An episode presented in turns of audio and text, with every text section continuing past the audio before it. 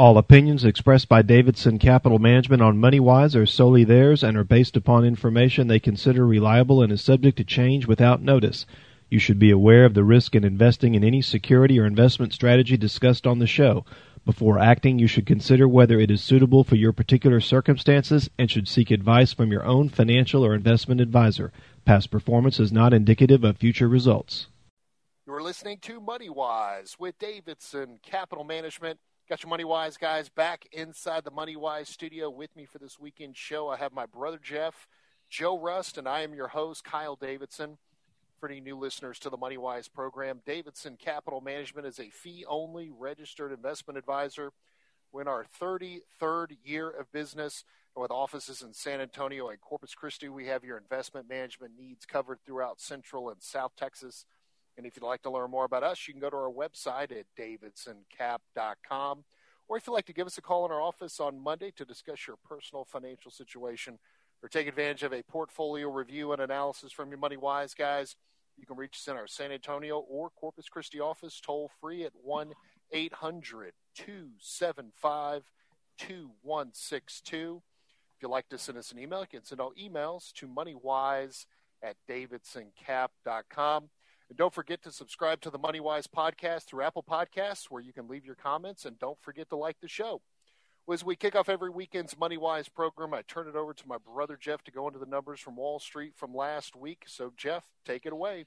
Okay, in the week just passed, the Dow Jones Industrial Average was up 1.1%, about 388 points. The S&P 500 was up a little more than 40 points, or nine tenths of one percent and the Nasdaq last week was down about eight and a half points, or one tenth of one percent.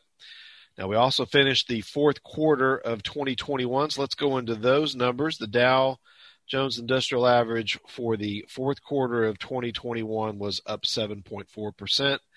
The S&P 500 for the fourth quarter was up 10.6 percent, and the Nasdaq for the fourth quarter was up 8.3 percent. And finally, since we have finished 2021. Let's go into the final numbers. These are without uh, dividends reinvested. We'll we'll have uh, next week's show. We'll have a more complete rundown of these performance numbers with dividends. But for the Dow for the year was up 18.7 percent. The S and P 500 was up 26.9 percent, and the Nasdaq was up 21.4 percent for 2021. And if for all the listeners that are tuning in this weekend's Money Wise program, we hope everyone had a happy and safe New Year's and uh, are not feeling uh, too under the weather from having too much uh, New Year's Eve fun. And since but, we didn't have a Christmas show, I hope everybody had a Merry Christmas too. That's right, had a great holiday. But you know what? What another spectacular year 2021 was for the markets. And none of us, none of us were right. None, all of us were just a little, a little too bearish. Just a bit, a bit outside, as Bob Uecker would say. yes, yes, as Bob just a, would say, just a bit outside. But when we made well, the predictions at the beginning of 2021, you know, we all said, you know, we'd love to be wrong, being more conservative. Which mm-hmm. all three of us were wrong because we were more conservative on the total returns. But I will like to pat myself on the back a little bit. well, if don't y'all break will, your arm doing it. Y'all will indulge me for a moment because for the Dow for the year I had up 15%. So 18.7 without dividends, not bad. And the Nasdaq I had up 20% for the year. We ended up 21.4 and there's not a lot of dividends in the Nasdaq, so that was pretty darn close, but I had 15% for the S and P, and and y'all were a little bit lower, I, if I remember. You were the most bullish. You were actually the most bullish for the year. And I, thunk it. But, and but I was it, the most bearish, which was which is interesting because we have such a yin and yang dichotomy when it comes to our portfolio management strategy and definitely our meetings and, and the fun that ensues in those meetings where it tends to I'm more bullish in our meetings and you're a little bit more bearish, which makes it a good combination. You're the perma bear and Jeff is the perma. No, you're no, the wait, perma the bull, Kyle. i Jeff is a perma bear. I, am not a perma bear. I think there's another individual in, an organ, in an organization that's a little bit more bearish. And unfortunately, he couldn't be on the show with us today. But from what, what was his we prediction, hear, Jeff? Well, I actually have them here in my hand. Woo, and, and, and, unfortunately, Dad's not here to defend his prediction. It's called a roast. From, a roast. 2021. So it's we're kind of throwing him under the bus a little bit. He'll have to come back for a rebuttal next weekend. But uh, Dad, Dad predicted that the Dow would be up five to ten percent, the S and P would be down five to ten percent, and the Nasdaq would be down fifteen to twenty five percent. He further went on to say that he thought unemployment would be higher at the end of the year than it was at the beginning, and that GDP growth was going to be less than two percent, and the 10 year yield would be somewhere between 1.5 and two percent. So he was right on the 10 year yield going out at 1.512, but but he was woefully wrong on uh, just about everything else, and that's okay. He, he he had his reasons, and we're going to let him come. He'll come on next week and redeem himself with the predictions for 2022. He's going to well, go double or nothing yeah, yeah, exa- yeah, exactly, Joe. That's what I was wondering if he was going to go double for nothing on those, or double or nothing on those predictions. Although we might have to get the uh, the, the the bear coat shears out uh, for next weekend's show. Although, although, as we've been talking on the last several weeks shows, you know, as we're looking forward, as we do as portfolio managers, looking out ahead months in advance. I think we're all in the same camp and agreeing that 2022 is going to bring what we feel is going to be much more volatile markets. I think we have the possibility, and I agree with Jeff, where we could see a couple of 10% corrections, possibly even further uh, in the correction as the Federal Reserve becomes uh, more hawkish and as they continue down their hawkish path. There are some bright spots. There's some there are some opportunities for the Fed to push their rate raising further down the road if we start to see inflation data uh, peaking in late 2021, if, if those were the peaks, and we're starting to see uh, uh, inflation uh, data points start to come down and moderate as we get into the first and second quarter of next year, I think that can give the Fed cover to push the rate raising a little further down the road. But again, it's all going to be data dependent, and we'll have to wait and see. But as we've been talking in the last several weeks on the program, this is where, you know, you've come to the end of the year. It's time to get your month end statement, your year end statement, and really take stock, no pun intended, of what you're owning in your portfolio, what your allocations look like. If you have over allocation in particular industrial sectors, if you're underweighted in specific industrial sectors, if you have way too much growth in your portfolio, own too many high price earning multiple stocks, if you're owning individual stocks, this is, as Joe's always said on this program, know what you own.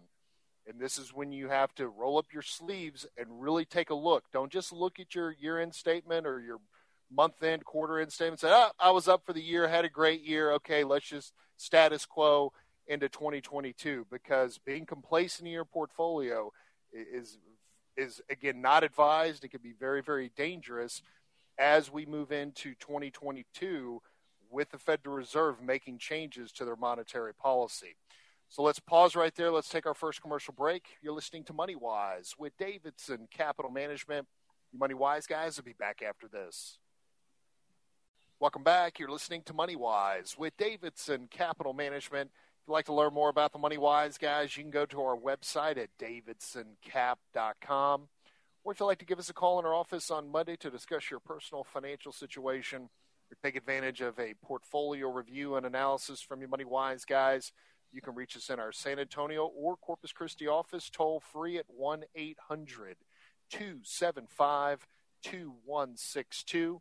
If you'd like to send us an email, you can send all emails to moneywise at davidsoncap.com. And don't forget, you can subscribe to the MoneyWise podcast through Apple Podcasts don't forget to leave your comments or like the show. So if you're just tuning in to this weekend's New Year's edition of the Money Wise program, before we went to break, just talking about now that we've come to the end of 2021, great year for the market overall. So everyone that has any kind of equity exposure, you should be seeing, unless it's heavily weighted into international emerging markets, uh, had a decent year as far as returns are concerned. But this is, again, where you do not become complacent. You know, set it and forget it is not a portfolio strategy. That is a recipe for more longer term pain, just setting it and forgetting it in your portfolio. And I know, yeah, Jeff, was there something you wanted to say? No, I, I, I was just going to interject well, a little something about our PV for 2022 and why we're we're less uh, optimistic about having a number another double digit return year like we've had over the last three. And I'll give a little little history lesson. Over the last 51 years, now we've had three instances of the S&P 500 being up double digits three years in a row. This is only the third time this has happened in the last 51 years. It's never happened four years in a row. It has happened once five years in a row. That was a period from 95 to 99, which we all know was the dot com era. So now this century, we've had two, three, triple, you know, we've had two, uh, two periods in the last 21 years this century where the where the S&P 500 has been up double digits three years in a row. So the statistics say that it's not likely that there's going to be a fourth double digit year up in a row. And and sometimes sometimes when you're a manager of money, you look at history. You know, history tends to repeat itself. And you know, we're, I'm not saying that uh, what's happened over the last three years is like what was going on in the dot com era, though there are some portions of the marketplace uh, where assets are trading at uh, valuations that, that look like dot com stocks, such as some of the meme stocks like uh, AMC or uh, GameStop. The ones with no fundamentals, right? The right. There are there like are some of, of the dot coms, just like some of the dot coms back in the late nineties. You know, Bitcoin might be in that category. Uh, what was Bitcoin for the year, by the way? Actually, I didn't. I didn't track it. I, Bitcoin, I, prob- I believe, we don't throw that number out, but we, you know, Bitcoin was up around thirty-five percent, thirty-five roughly off, off, the top of my head. But a lot of volatility. It's in the middle of a correction though right now. So, but there are clearly some mega cap tech names. One that comes to my mind is Nvidia. That was up like over 150% this year. And if, if my memory serves me correctly, I think it had a triple digit return the previous year. Uh, you know, st- stocks like that, you know, Apple had a big year. Microsoft was up over 50% this year. If I'm, uh, if Google. I'm, Google was up quite a bit of the big of the big five or six tech names, Amazon was the one that just really received no love this past year. It, it received a, a lot of love in 2020, but it hasn't received really any love in the last year and a half almost. I want to say since August of 2020, the stock has done virtually nothing. Nothing. And, and that's not the case with all of the other, you know, the big cap FANG or whatever you want to call it names. I know Netflix did not have a good year this year. Um, we don't own Netflix. Uh, we don't own Facebook. We do own all the others. Facebook is now called what? Meta Networks. Pardon me. Meta. Mang. Symbol, yeah, Mang is Mang the now, not Fang. But uh, yeah, Facebook. Jeff coined that. Trades, we got to give him credit. Meta, Meta, Meta, trades under the same symbol, FB. Well, um, but but there was some other you know tech in the tech security space. Fortinet, which is a stock that we own, was in the top five best performing stocks. Um, Number one sector, energy. Number one stock in the S and P is Devon Energy. Is that going to continue? That's kind of what I'm keeping my eye on. Going into next year, the energy stock's going to continue to do pretty well. So, you know. well, well you know, it, it's it's all oil is is a highly traded commodity, and we know as the economy continues to improve, as we work our way through these different um, different variants of COVID, and more and more people are starting to adjust their lifestyle to live with COVID because I, I, it's never going. I don't think it's going away anytime soon. So we're going to have to unfortunately learn to live with this, and each person is going to have to take their own personal precautions uh, to protect themselves from it. But I think as time goes on, the market will have less and less of a negative effect as these different variants come out. But I think, you know, Jeff, back to your history lesson, of the markets, having two time periods this century where the S&P 500 has had double digit returns 3 years in a row and the probabilities of it having another double digit up year in 2022 the probability being very low. Also probability being much lower in the face of a Federal Reserve turning more hawkish. Yes uh, and interest rates going higher. It's, I think that that's a very tough hurdle for the market to get over. And like I was saying earlier in the last segment, is that if we see a dramatic reduction in inflation as the Fed continues to reduce its bond buying, which will end in March, if we see dramatic moderation in inflation, could that give the Fed cover to push their interest rate increase down the road? Possibly. Possibly. No. I don't think that's going to happen. No, that's not going to happen. So you know, it's it's it's all going to be data dependent. But like you said about history, you know, how many times have we seen the the markets return double digits in the face the, of a hawkish? The, the three year number on the S and P is cumulatively ninety percent. I was watching that today. Ninety percent of the S and P is up over the last three years. That's thirty average thirty percent rate of return. So, what are the odds of us pulling another double digit return on the S and P next year? You know, I don't, th- I don't think they're. You will, You'll learn our expectations next week, but in, in, in relation to the Fed and you know, Kyle, you talking about if inflation moderates, will that give the Federal Reserve a reason to not raise interest rates?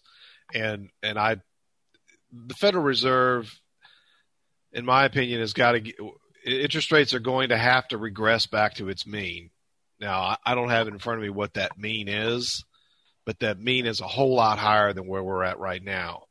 And, and I'm not saying that the, that we're going to regress back to whatever the mean interest rates are in, in the next year. I don't think we'll regress back to whatever the mean interest rate is in the next. It may take us five years or more. And in between there, there'll be periods when the Fed will probably actually stop raising interest rates.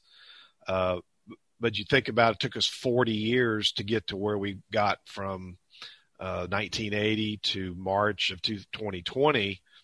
Uh, I don't know if, if it's going to take 40 years for us to get back to where we were in in uh, in 1980, if we ever get back there.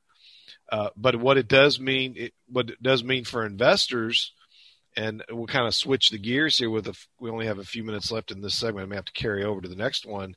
You know, we talk about stocks all the time. You know, the majority of our show that we discuss we're discussing stocks. And stocks have always been the majority of uh, of our portfolios in a balanced portfolio manager. We typically had at least 60% on average invested in stocks in a moderate asset allocation portfolio for the last 30 plus years. What's getting ready to happen, in our opinion, is you know interest rates are going to start to go up as far as the eye can see. We don't know when the Fed will stop raising interest rates. We don't know when the marketplace will stop raising interest rates. And, and that has implications for investors in bond securities and fixed income securities, us included. Uh, you know, we're, we're, we've been on record for years talking about our bond portfolio and how we've been reducing uh, the maturity dates in our portfolio, bond portfolio to much shorter maturity dates. So when we started the business, the average bond in a moderate asset allocation portfolio was somewhere between five, five, you know, four or five years was the average maturity. The maximum was seven, you know, minimum about a year. So we were between one and seven years. That was our bread and butter moderate asset allocation intermediate bond maturity manager. And over the years, especially these last 10 years, we have been shorting those, shorting up those maturities in anticipation of higher interest rates. And for a moment, in, in, moments in time in the last 10 years, we were getting higher interest rates only to have them turn back the other way. Now, I don't think any of us believe that interest rates are going back to three tenths of a percent like they were in March of 2020. They're going higher. The question is how high is high? And we come back from the break, give a little preview about what we're considering doing in our bond portfolios. Well, and I would say if we got back to three tenths of, of, of, a percent in the 10 year treasury, I would want to know what exactly is happening in the world to cause rates to go back down that low. let's take that break. You're listening to Money Wise with Davidson Capital Management. Money Wise guys will be back after this. Welcome back. You're listening to Money Wise with Davidson Capital Management. If you'd like to learn more about the Money Wise guys, you can go to our website at davidsoncap.com. Or if you'd like to give us a call in our office on Monday to discuss your personal financial situation, take advantage of a portfolio review and analysis from your Money Wise guys, you can reach us in our San Antonio or Corpus Christi office toll free at 1 800 275 2162. If you'd like to send us an email, you can send all emails to moneywise at davidsoncap.com. And don't forget, you can subscribe to the MoneyWise podcast through Apple Podcasts, where you can leave your comments. And don't forget to like the show. So if you're just tuning in from the bottom of the hour break, before we went to the break, we started, we shifted gears a little bit away from stocks and talking a little bit more about fixed income. Because as we've been talking the last several weeks on this program, and for those that are paying attention to the financial markets, we know that the Federal Reserve is increasing the tapering of their bond buying. We'll be ending it in March, looking to raise interest rates next year, and looking at strategies on the fixed income side of the portfolio because we are a balanced manager. And as Jeff said in the last segment, on average, we've in a moderate allocation, we are typically around a 60 40 allocation 60% stocks, 40% fixed income and cash. And the biggest issue that all balanced money managers in this country have been facing is more on the fixed income side of the portfolio. So, back to what you were saying, Jeff. So, to give everyone some background, let's talk about the year just passed in terms of bonds you know, the 10 year treasury yield, which is the, which is the yield that is most often mentioned in the financial news because it, it, it ties into mortgage rates. In the year just passed, the 10 year treasury yield went up about six tenths of 1%. We started the year just a little over nine tenths of a percent in yield, and we ended the year at a little over one and a half percent on on the 10 year treasury. So six tenths of a percent you know, that doesn't sound like a lot. You know, from a, just a raw numerical, uh, looking at it, just the raw number, six tenths of a percent, not a big deal. Well, that six tenths of a percent increase in the 10 year yield has resulted in no positive returns for investors in bonds when you take into account interest income and decline in the value of the bonds themselves, their face value, their price. I'm looking at the performance numbers, and now this is not, this doesn't include Friday, but if you look at an aggregate of all investment grade corporate bonds in the United States, that's going to be triple B or higher, I believe, in terms of S&P rating whether it's 30 years, 10 years, 5 years, 1 years, everywhere in between, the aggregate number is a minus 1.69% for the year. So investors in, so if you own a bond mutual fund and, and which most managed accounts own a bond mutual fund. Is that a fair assessment, guys? Yes, or if yeah. you have a target date fund that has bond exposure. That has bond exposure in it. So that bond mutual fund, highly likely that it lost money this year. The only only bond mutual funds that would have made money this year might have been the ultra ultra short ones or high yield, which we don't invest in. High yield, aka junk. We don't invest in that. Or emerging market or international. Yeah, but yeah. So anyway, I'm not sure about international debt or emerging, but if you say so, Kyle. So looking at our portfolio, which has a has a weighted average maturity on average of, of around two years, mm-hmm. we were down from a performance point of view about three tenths of a percent. That's income minus change in price. In this case, because interest rates went higher, the change in price offset all of the income, and we ended up with a slight negative number for the year. Now, anyone, any advisor that owned bonds last year, investment grade, had negative numbers in the bond mutual funds. Now, we didn't have that in 2020, and I, and I 2019, I'd have to go back and look at the numbers. I don't think we had it in 2019 either. But bond investors this year, by and large, have lost money in bonds. Now, bonds have to be in the portfolio. It's the foundation on which we build the rest of the portfolio. So it's it's about safety and income.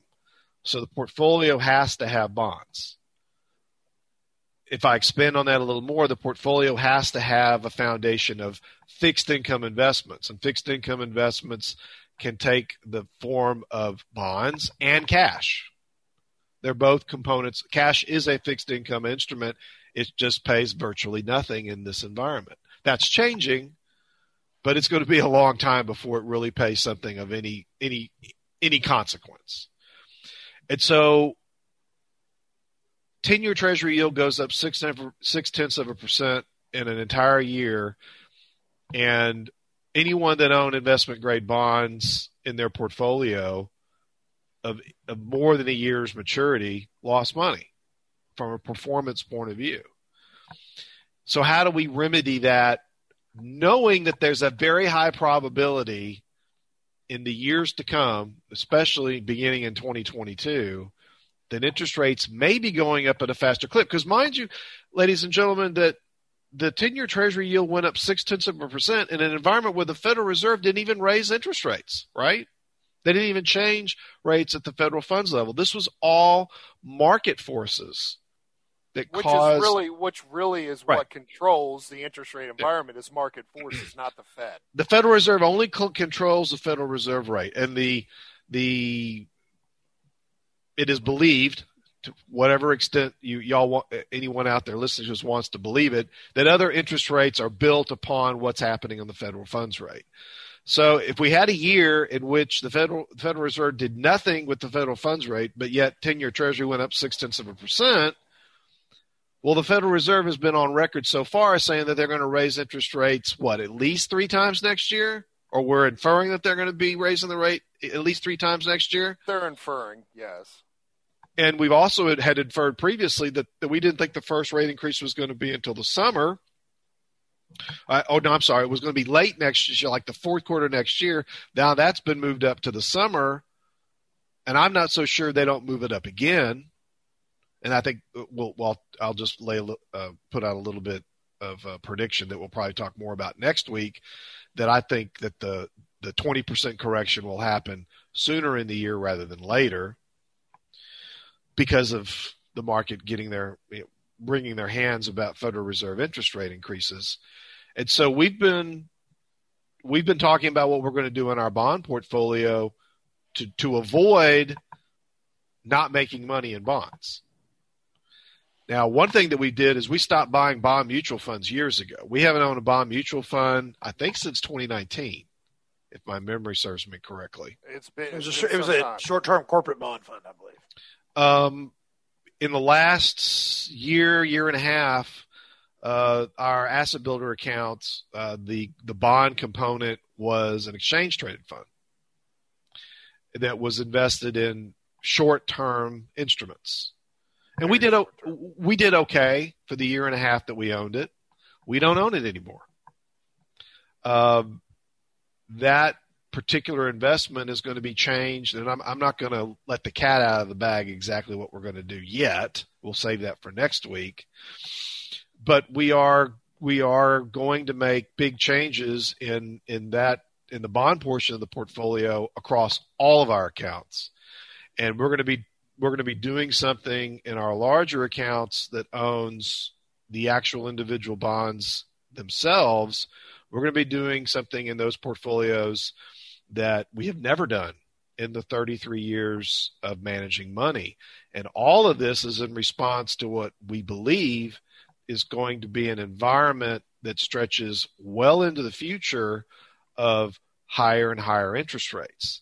And that does have an implication for stocks and that's you know, this is like we've been saying these last two seconds. This is one of the reasons why we're less comp. You know, we're we're confident that the num- that the performance number in stocks next year is going to be a lot less than what we've experienced, what investors have experienced in the last three years.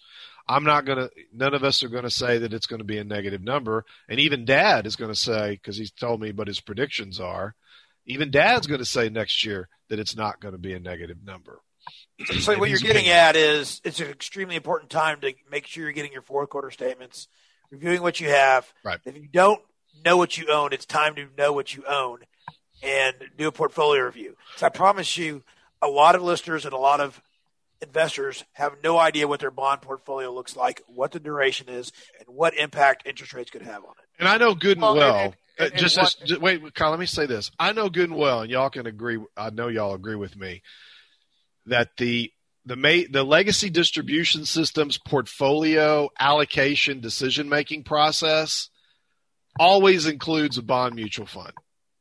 Uh, and, or ten, or, or ten, fifteen, well, or twenty percent in the international and, market, in an international. Fund. Right, right, right, right, right. So, well, yeah, and that, that's something else that Joe and I were talking about on Friday afternoon. Is you know when you go to the legacy distribution system, all the mega big box brokerage firms that use computers to figure asset allocation models based off of Monte Carlo analysis.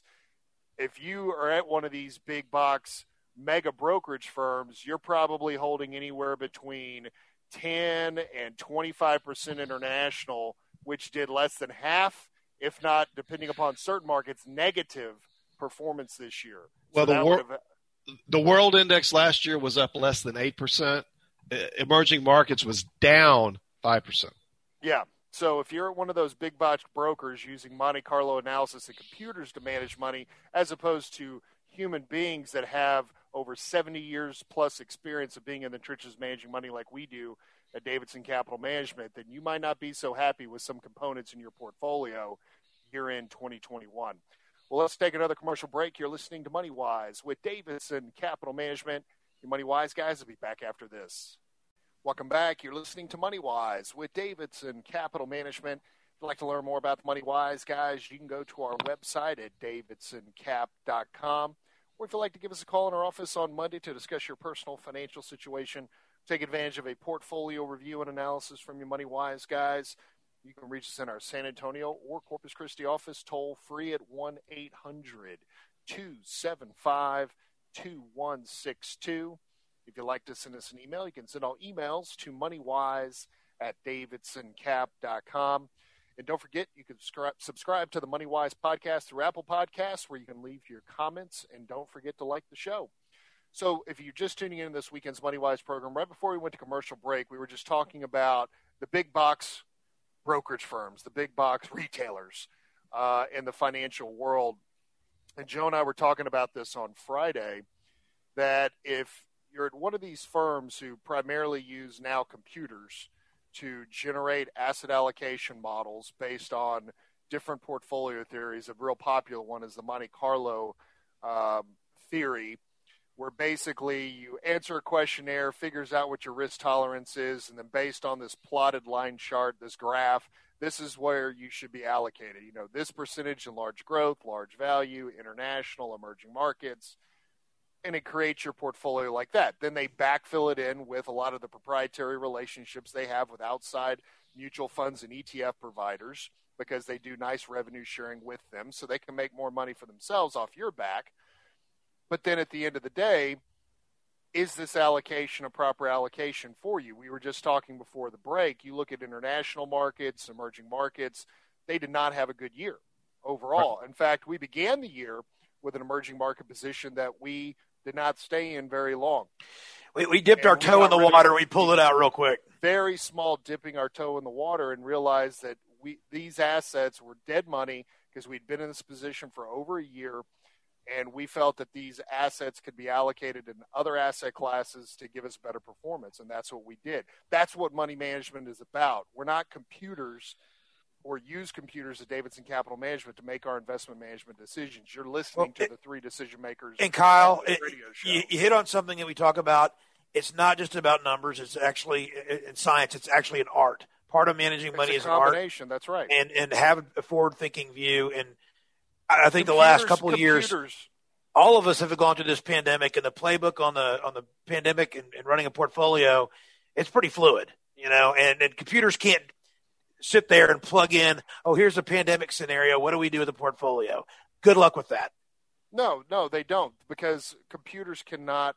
They, they might know the science, the technical numbers, the squiggly line, as Dad would say, but they don't know the art. And the art comes with experience of being in the trenches. And, and that's an important part. And that's what computers will never capture. Or the person writing the algorithm is a human being, mathematician, computer scientist, not an actual professional money manager. And so this is important for you to know as an investor. And Jeff, you were wanting to so say.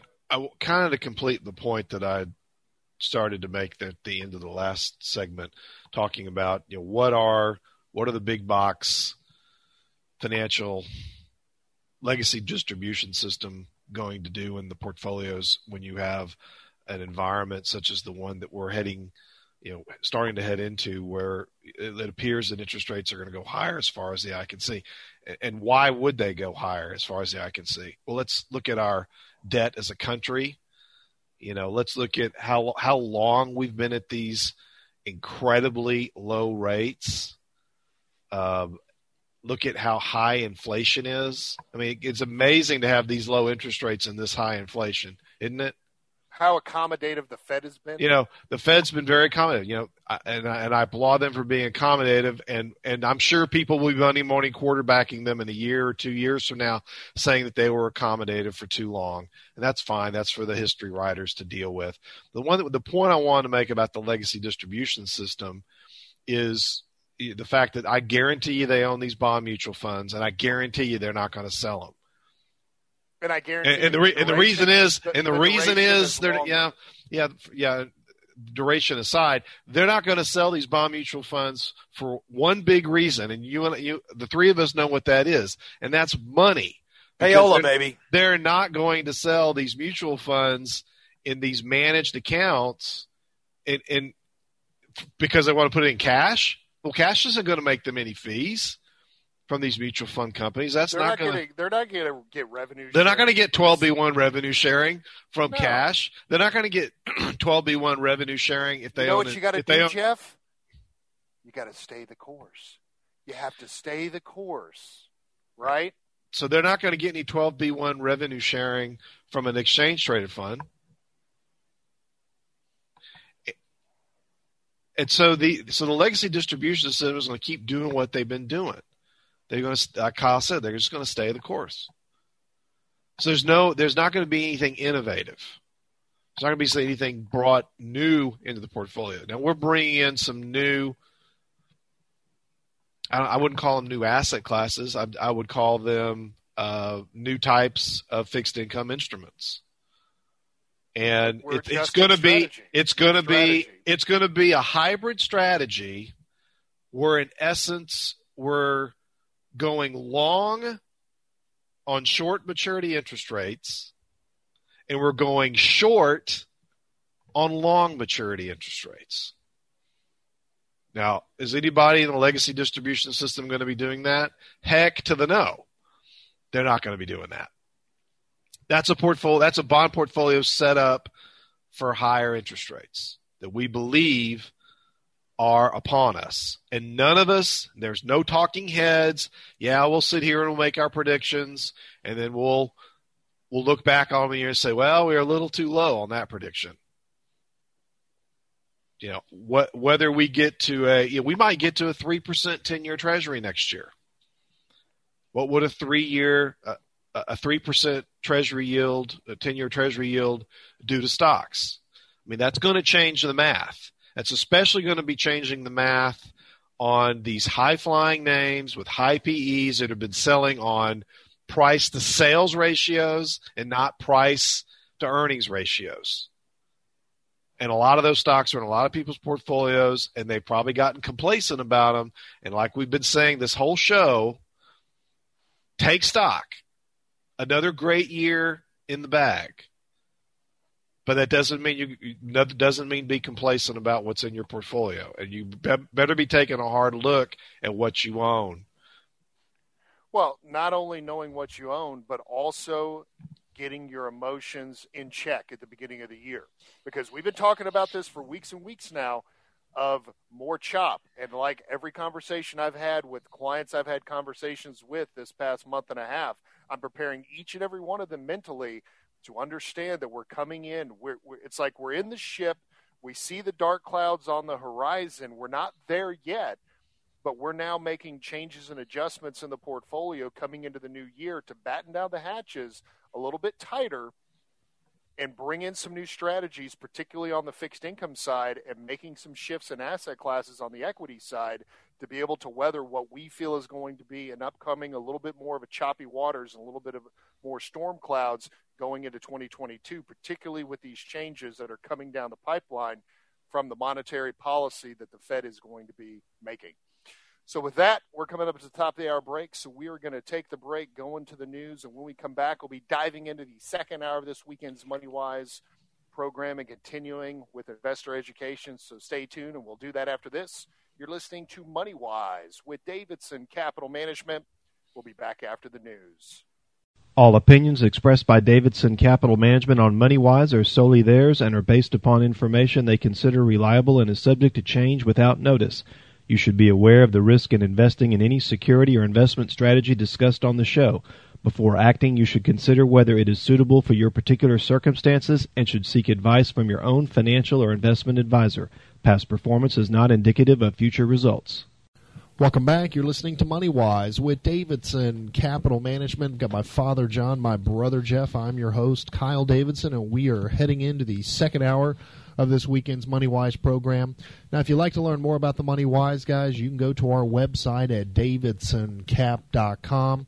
If you'd like to give us a call in our office on Monday to discuss your personal financial situation, you can reach us in our Corpus Christi office at 906 0070 or toll free at 1 800 275 2162. And if you'd like to send us an email, you can send all emails to moneywise at davidsoncap.com. If you missed the first hour of MoneyWise, you can go to our website at davidsoncap.com. Click on the radio show link where you can listen to today's show as well as past MoneyWise programs. You can also subscribe to our iTunes feed by clicking on the blue note in the upper right hand corner of our homepage at davidsoncap.com. Thank you, Jeff. You're welcome. Well, now, as we utilize every second hour of the MoneyWise program going into investor education, and wanted to go into a topic that we haven't talked about in quite some time. Um, it seems that a lot of our educational segments, we talk to we talk to our listeners about the accumulation and the saving side of retirement and, and getting to that uh, retirement red zone. But we, we seldom discuss what happens once you're in retirement and, and really more importantly and more focused on how do you spend in retirement and the appropriate level of spending in retirement to make sure that your retirement nest egg lasts a lifetime. And there was an article, Dad, that you found from Market Watch in the Wall Street Journal, and it really spurred us into saying to ourselves, you know what, we need to talk about this because I don't think we've covered it enough on this program.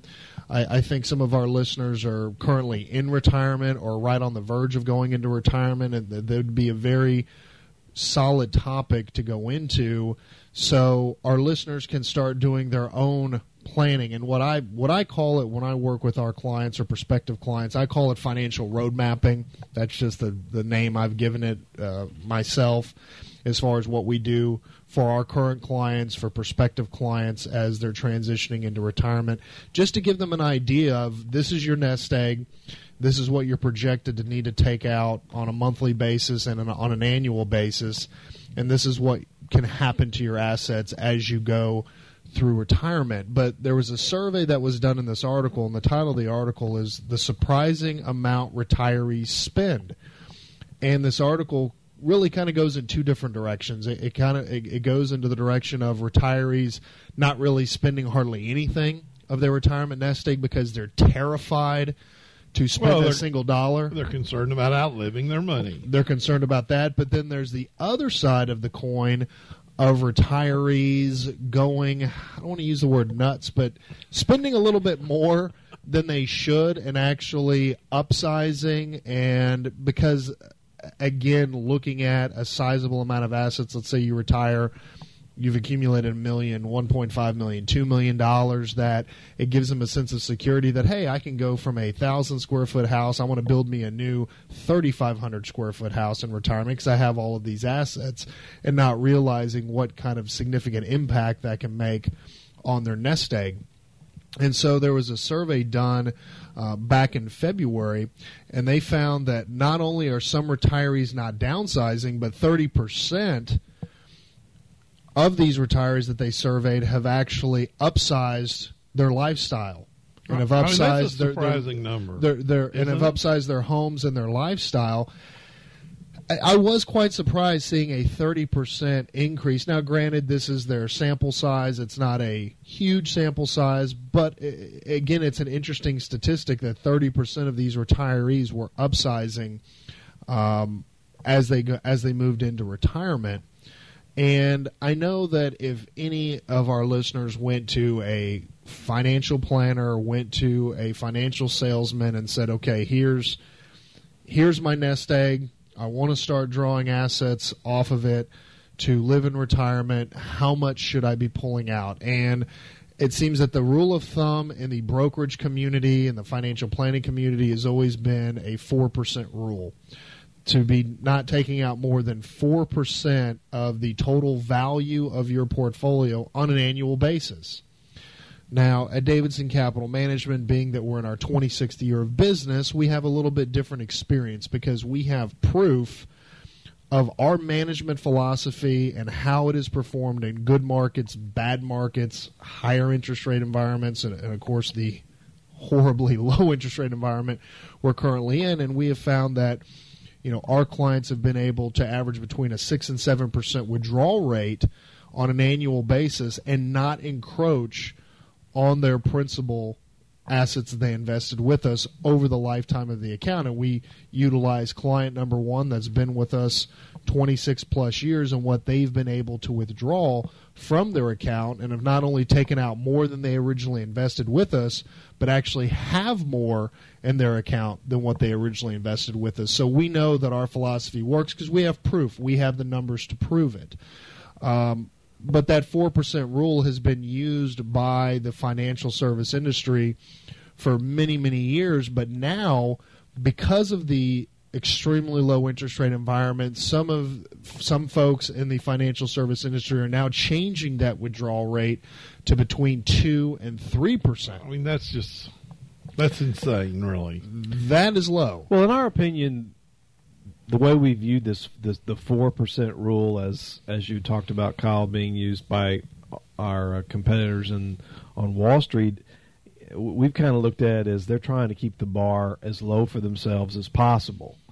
Uh, that way, they can charge higher fees, sell their products that have loads, uh, you know, sales charges attached to them, and and still meet their four percent maximum rate of withdrawal uh, target that they tell their clients that they want what they want their clients to stick to. So we the, by taking it down to two or three percent maximum withdrawal rate per year, that's lowering the bar even more than what was what we what we thought was a pre was a low bar to begin with. With a four percent rule, right? So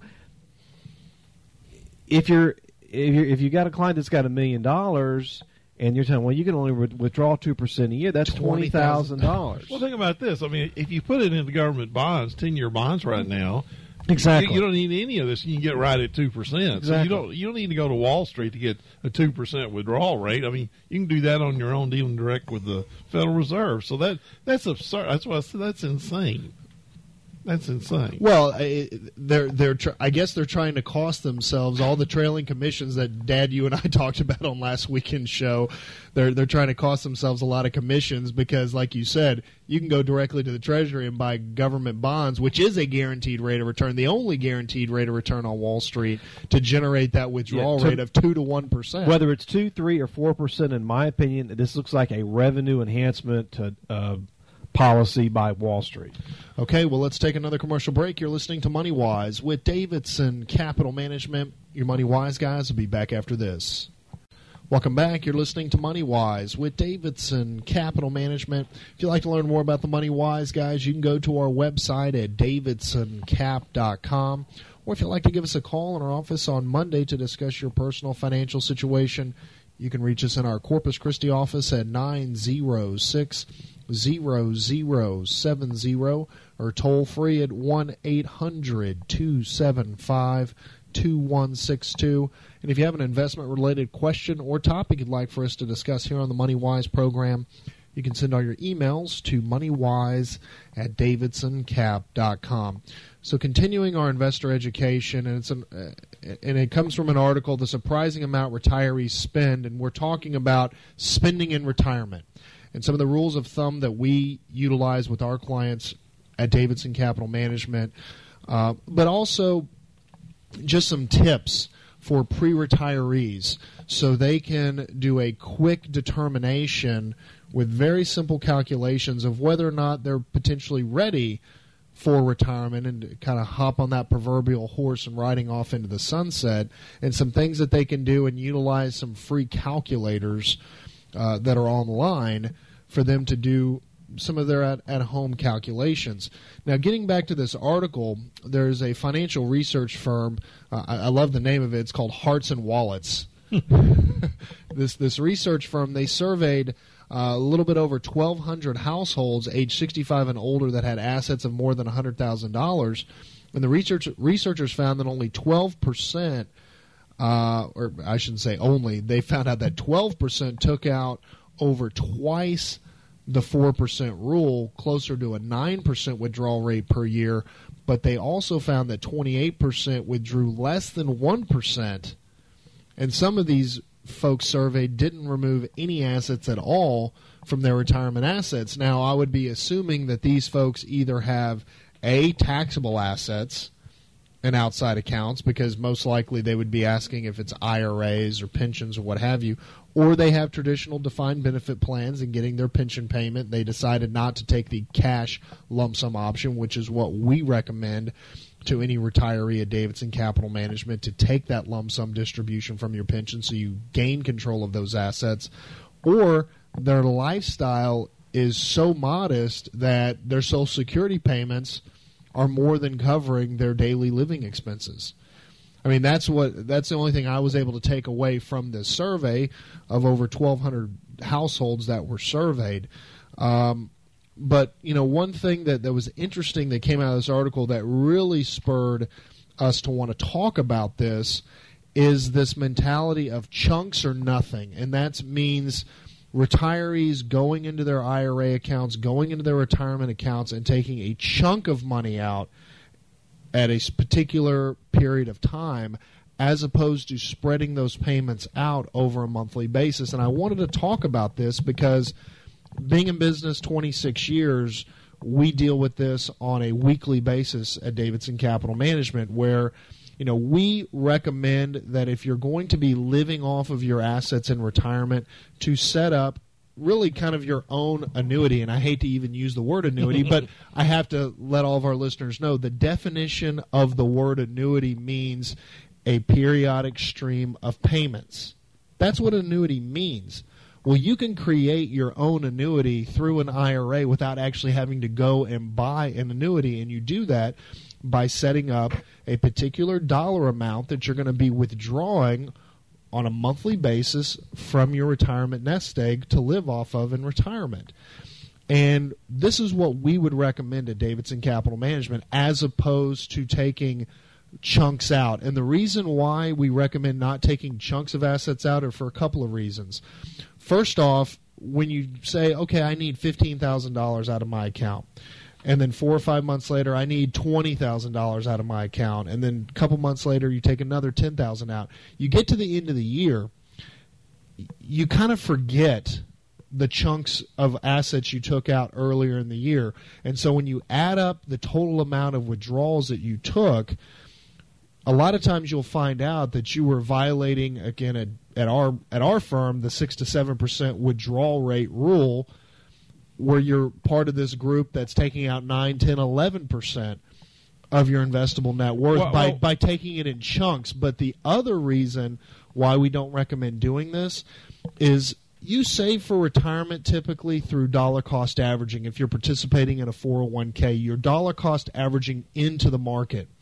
It's also wise to dollar cost average out of the market because if you time the withdrawal of a big chunk of assets at the wrong time, it could wind up costing you at the end of the year when it comes down to your total performance return and growth of those assets. And I, uh, an example that I like to use is think of your retirement nest egg like a golden goose. And that golden goose produces golden eggs, and those golden eggs are capital appreciation, dividend income, interest income you want to keep that golden goose as large as possible, as long as possible to create the biggest golden eggs it possibly can. But if you're going in and taking large chunks of that golden goose out, then you start, of course, leaking into the issue of the law of large numbers, meaning you want to keep your number, your retirement nest egg, as big as possible, as long as possible. So instead of taking $10,000 out, let's say you have to take $50,000 out a year you know, why don't you take four thousand dollars out a month as opposed to taking fifteen thousand dollars out every quarter? You know, doing it that way. Uh, so, bottom line is, is our recommendation is to dollar cost average assets out of your retirement nest egg as opposed to taking chunks at one time. The other thing we run into is that we'll see situations where um, clients don't give us the heads up when they're getting ready to need a chunk withdrawal. And it really affects what a manager is doing with the money if he's not told. It's if you know money's coming out every month, you can also plan as a portfolio manager. Mm-hmm. When you do the chunk withdrawals, it can force sells that you don't want to make. And it may not come at the right time. That's I mean, right. I mean, you're you're affecting the return in your portfolio based on that chunk. Now, if you're fortunate enough to have taken a chunk out in early March of 2000, that'd have been a whole lot better than taking a chunk out in October of 2000. But it averages out. That's true, but it averages out over the life of the but account. But if it's a large enough chunk, you start. I mean, when we, we know you start taking out more than seven percent a year you run the risk. You're going to be you're going to be running out of money. I mean, depending on how many years this goes on. I mean, we know this. I mean, it's not something we have to study. 25 years plus seeing this, and we've had some wild and woolly markets since 1989, and we're going to have wild and woolly markets for the next 25 years. And so you start doing that, and you are going to run out of money. And, and I would say, and Jeff and I have been here long enough, we have seen people run through retirement accounts in a very short period of time, run through inheritances. It happens time and time again. And we will counsel these people and explain to them what's going to happen. But it seems like once it starts, they can't seem to stop it. Yeah. It's it's like hitting an artery that you you can't stop the bleeding. And it isn't. I mean, it's their money. We are there to work for them but we're also there to counsel, and we will tell you know you are going to see this money disappear. A lot of the time, when we see people taking chunks out of their retirement accounts, uh, they are more times than not uh, purchases that they shouldn't be making. Um, I've had to advise many times for folks they want to pay off their mortgage. The first thing that happens is they retire and they have a seven figure retirement, and the very first thing they want to do is they want to get totally debt free, and they want to pay off their house, they want to pay off their cars, they want to pay off their credit cards. You know, some of these things we sh- should have been planned ahead of time to have them paid off before you reach retirement. Maybe not necessarily the house, but by taking all these chunks now and converting them to assets that are appreciating at a lower rate or appreciating at no re- you know or depreciating like you know paying like off a, a car. or like a vehicle. Uh, that that that's a real problem. We've also had to counsel folks many times that are and I'm going to use the term quote unquote retiring because they're not actually retiring they're changing careers. And they go in and raid their retirement nest eggs in order to change careers.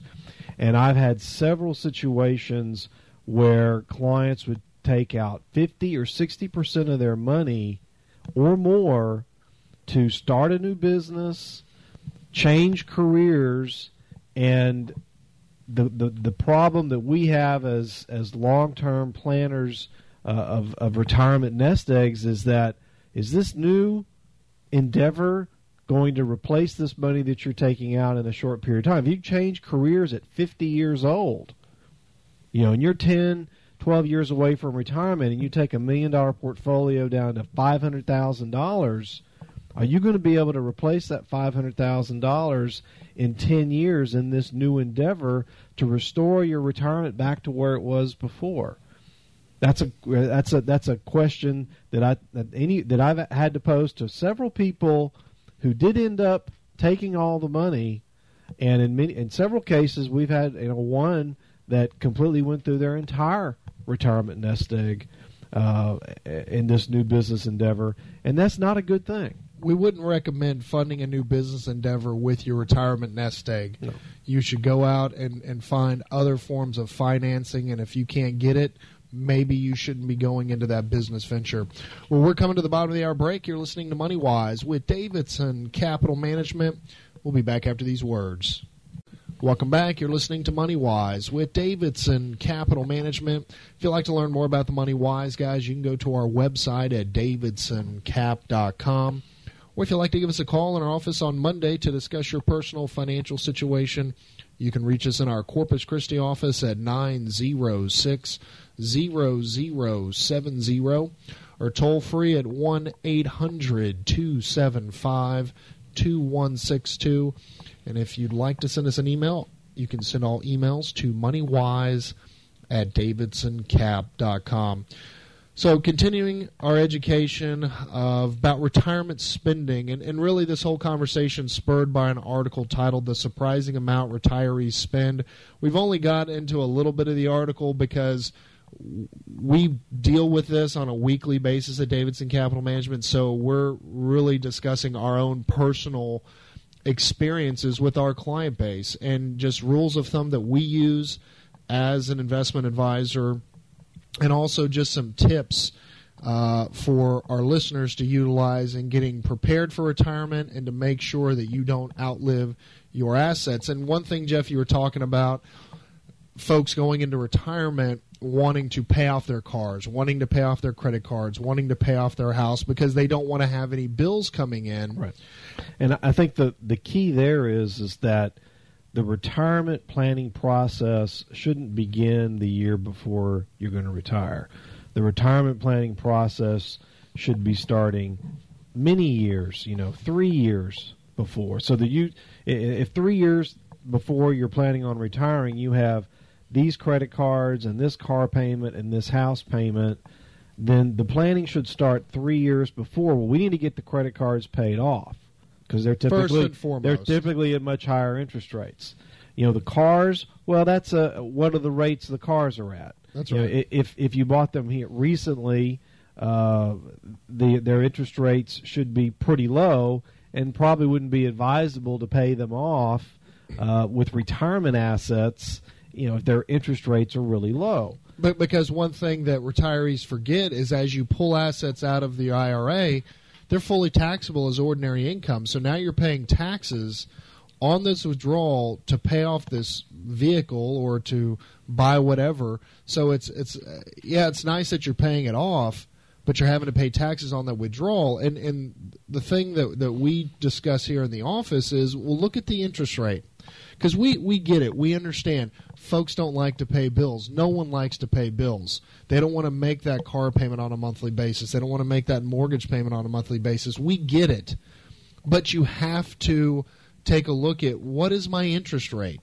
What am I paying? If I have a car note at, say, 2.5%, you want to continue to finance that. I know Jeff and I get this question all the time. Should I be paying cash for a new vehicle? Well, what's the interest rate? Well, it's 3.5%. No, don't pay cash for it. Because just utilizing our, our asset builder, our moderate allocation, our asset builder, our goal return for that account over the lifetime of that account is 7%. So I use 7% as the rule of thumb. If the interest rate is below 7%, you finance it. If the interest rate is above 7%, okay, we could discuss paying cash for it. Because again, you want to keep that golden goose as large as possible, as long as possible, to take advantage of compound interest and the law of large numbers. The other thing about removing money from your retirement nest egg, especially if it's an IRA, to pay off bills, is that the income taxes you have to pay. That's right.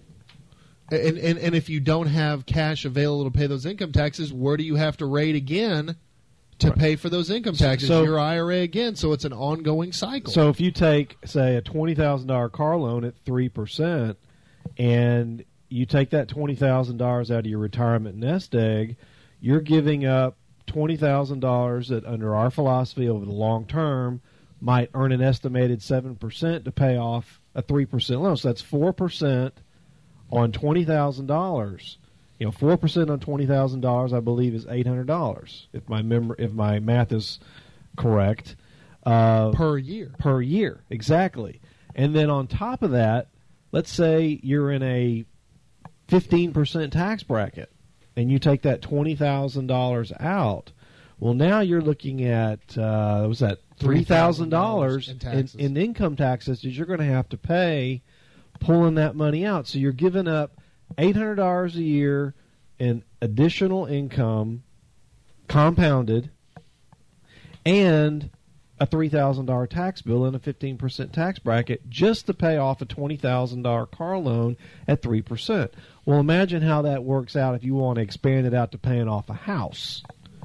It can, you know, it can cost let's say it's a lot. A couple of hundred thousand dollar house and at a four percent interest rate. You know that those are, those run into some really big numbers. I mean, the taxes alone. You know, if it was two hundred thousand dollars, you might you get hit with a twenty plus percent tax bill. That's forty thousand dollars in taxes. Now, now talking about vehicle purchases or talking about homes, like you were talking about earlier, Jeff. If if you have several credit cards, all carrying balances at a high interest rate you really need to get those paid off before you even contemplate going into retirement. I mean, you really need to have consumer debt from the credit card standpoint, that financial house in order before you go into retirement. As I say to prospective clients or current clients, if you have a car note at a low interest rate, that's fine going into retirement. You have a mortgage payment at a low interest rate going into retirement, that's fine. But any consumer debt, you really want to have that paid off before you go into retirement because of all the reasons we were just explaining. You don't want to retire and have to pull out $75,000 to pay off credit card debt because now, here you go again, you're having to pay tax on that distribution to pay these credit cards off. So if you find yourself thinking about retirement and you're sitting on twenty, twenty-five thousand dollars in credit card debt, you need to focus on paying off that debt first, so you don't find yourself in a situation where you go and you retire, and now you're having to pull out eight, nine, ten percent a year out of your retirement nest egg to keep up with all of these bills. But how do you figure out how much do I need in retirement? Now, I will tell you this if we all knew when the last day on earth was going to be for each and every one of us, boy, retirement planning would be so simple. It'd be so easy. But unfortunately, no one knows when their last day on earth is going to be. So you always have to prepare, the oldest saying in the book, prepare for a rainy day. So, what you need to do, and what we recommend, is if you want to maintain your lifestyle, as, as, I say to prospective clients, if you're used to eating steak three times a week, don't think that once you go into retirement you're going to be eating PB and J and rice and beans three times a week instead of steak. So we recommend to take 12 months of your spending and average them out. Add up 12 months, and if you haven't if you don't keep good records and you're thinking about retirement, you need to start keeping a record every month of what you're spending for your cell phone, your electricity, your water, your entertainment, food, uh, all of your expenses. You add up 12 months, divided by 12, you get your average. And once you have that average, you multiply by 12 again. That is your withdrawal rate per year that you need to take out in order to maintain that lifestyle. Now, if that dollar amount divided by how much you've saved is greater, that withdrawal rate is greater than, say, 7%, then you need to either A, lower your living expenses somehow, Or B, you need to work longer and you need to save more. And again, there's financial calculators. There's a website called financialcalculators.com. I absolutely love this website. You can utilize it for free. It has so many calculators and so many different consumer finance and retirement planning arenas. It will blow your mind. And it's a and it's a website that I use very very often. In fact, I used it today. So utilize financialcalculators.com, but you need to sit down and do this work. Don't just go into retirement blindly and figure out what you're going to need to be spending on a monthly basis. And that's what we would recommend is taking monthly withdrawals, not chunks. You have to get out of the chunk mentality. And we understand emergencies arise where you do have to tap in more than than what you are taking out on a monthly basis. We get that, but don't make it a habit. I was going to say the the key to managing retirement assets to me comes down to one word: flexibility. Absolutely. And flexibility means that your retirement assets are not invested in instruments that take that away yeah, that that reduce your ability to withdraw if an unforeseen event comes comes you know happens. And I'm kind of laying this at the feet of non-publicly traded REITs or private placements or annuities of all different kinds. Or even taking a defined benefit payment from a traditional pension. That would be something else. Right. Taking a traditional roll, pension. Yeah, roll instead of taking the lump sum, you roll you just go on and say, I'm gonna take the pension and that's it. Because once you lock yourself into taking that pension payment, you're done.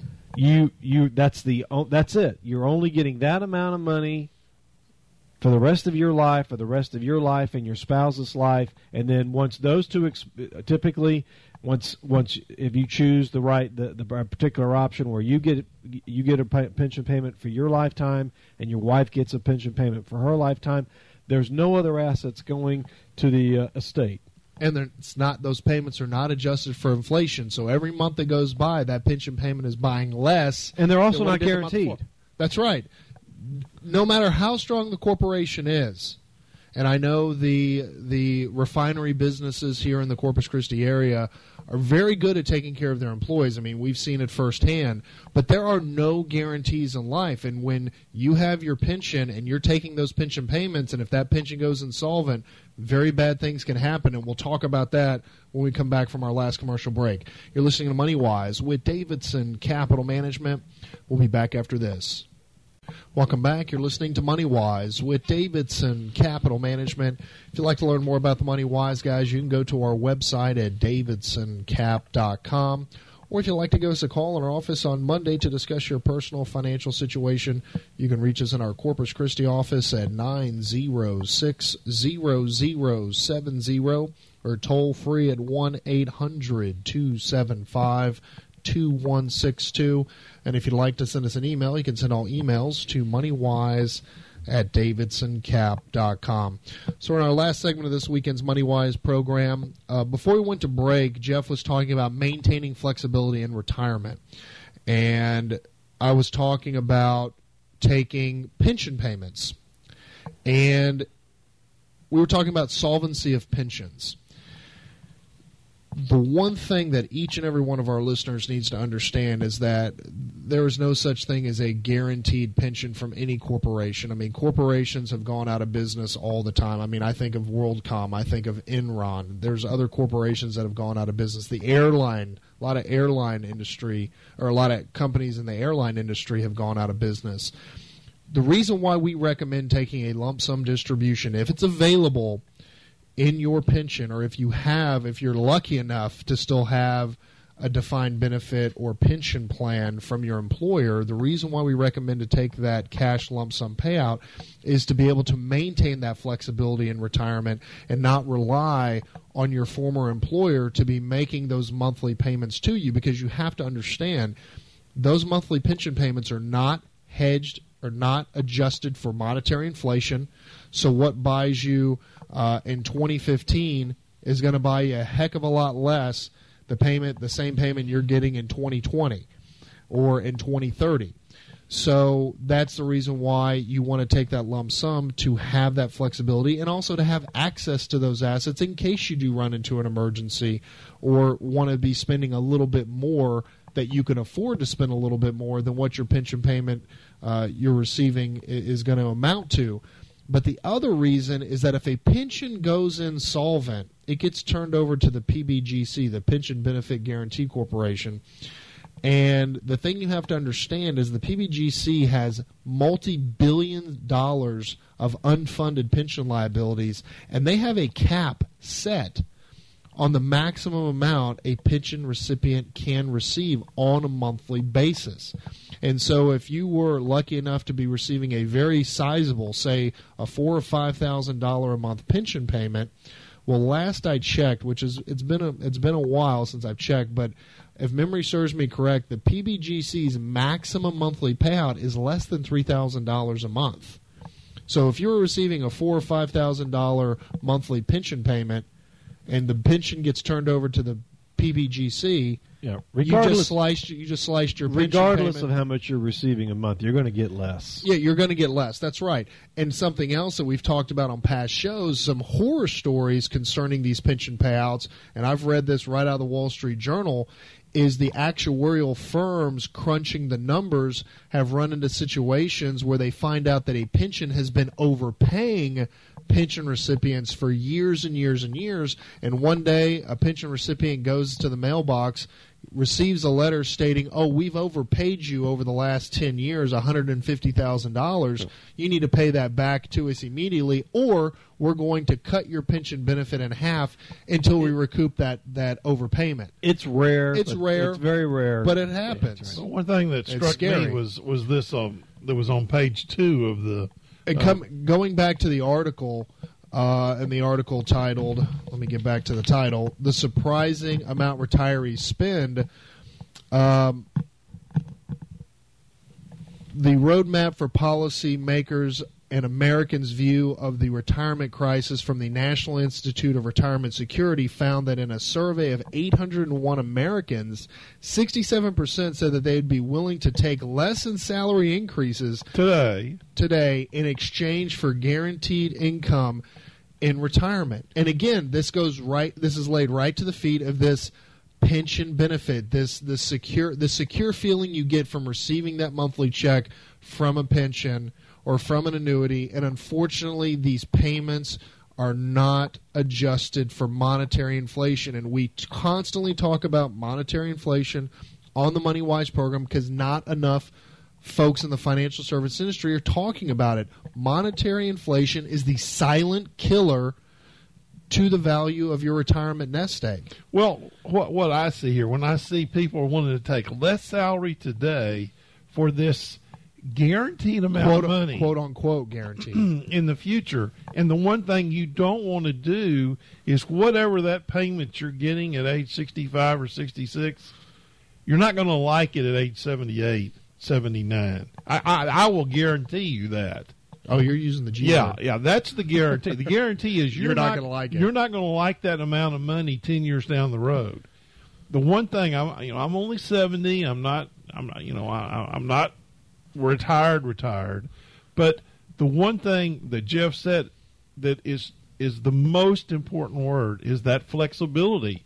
You cannot give up flexibility. And here's people saying, "Oh, if you just pay me less money today, I'm, I'm willing to give take less know, money and give up flexibility." And give up flexibility? No, no. I mean, this. this but that's fear talking, Dad. See, right. that's the thing. This is fear. These 67 percent of these 801 people surveyed this is fear. This, this is the 67% that the annuity community focuses on. That's right. These are the fearful people that we've talked about last year on a show, the Dalbar study of overly emotional investors constantly remembering their losses and their failures and not remembering their victories.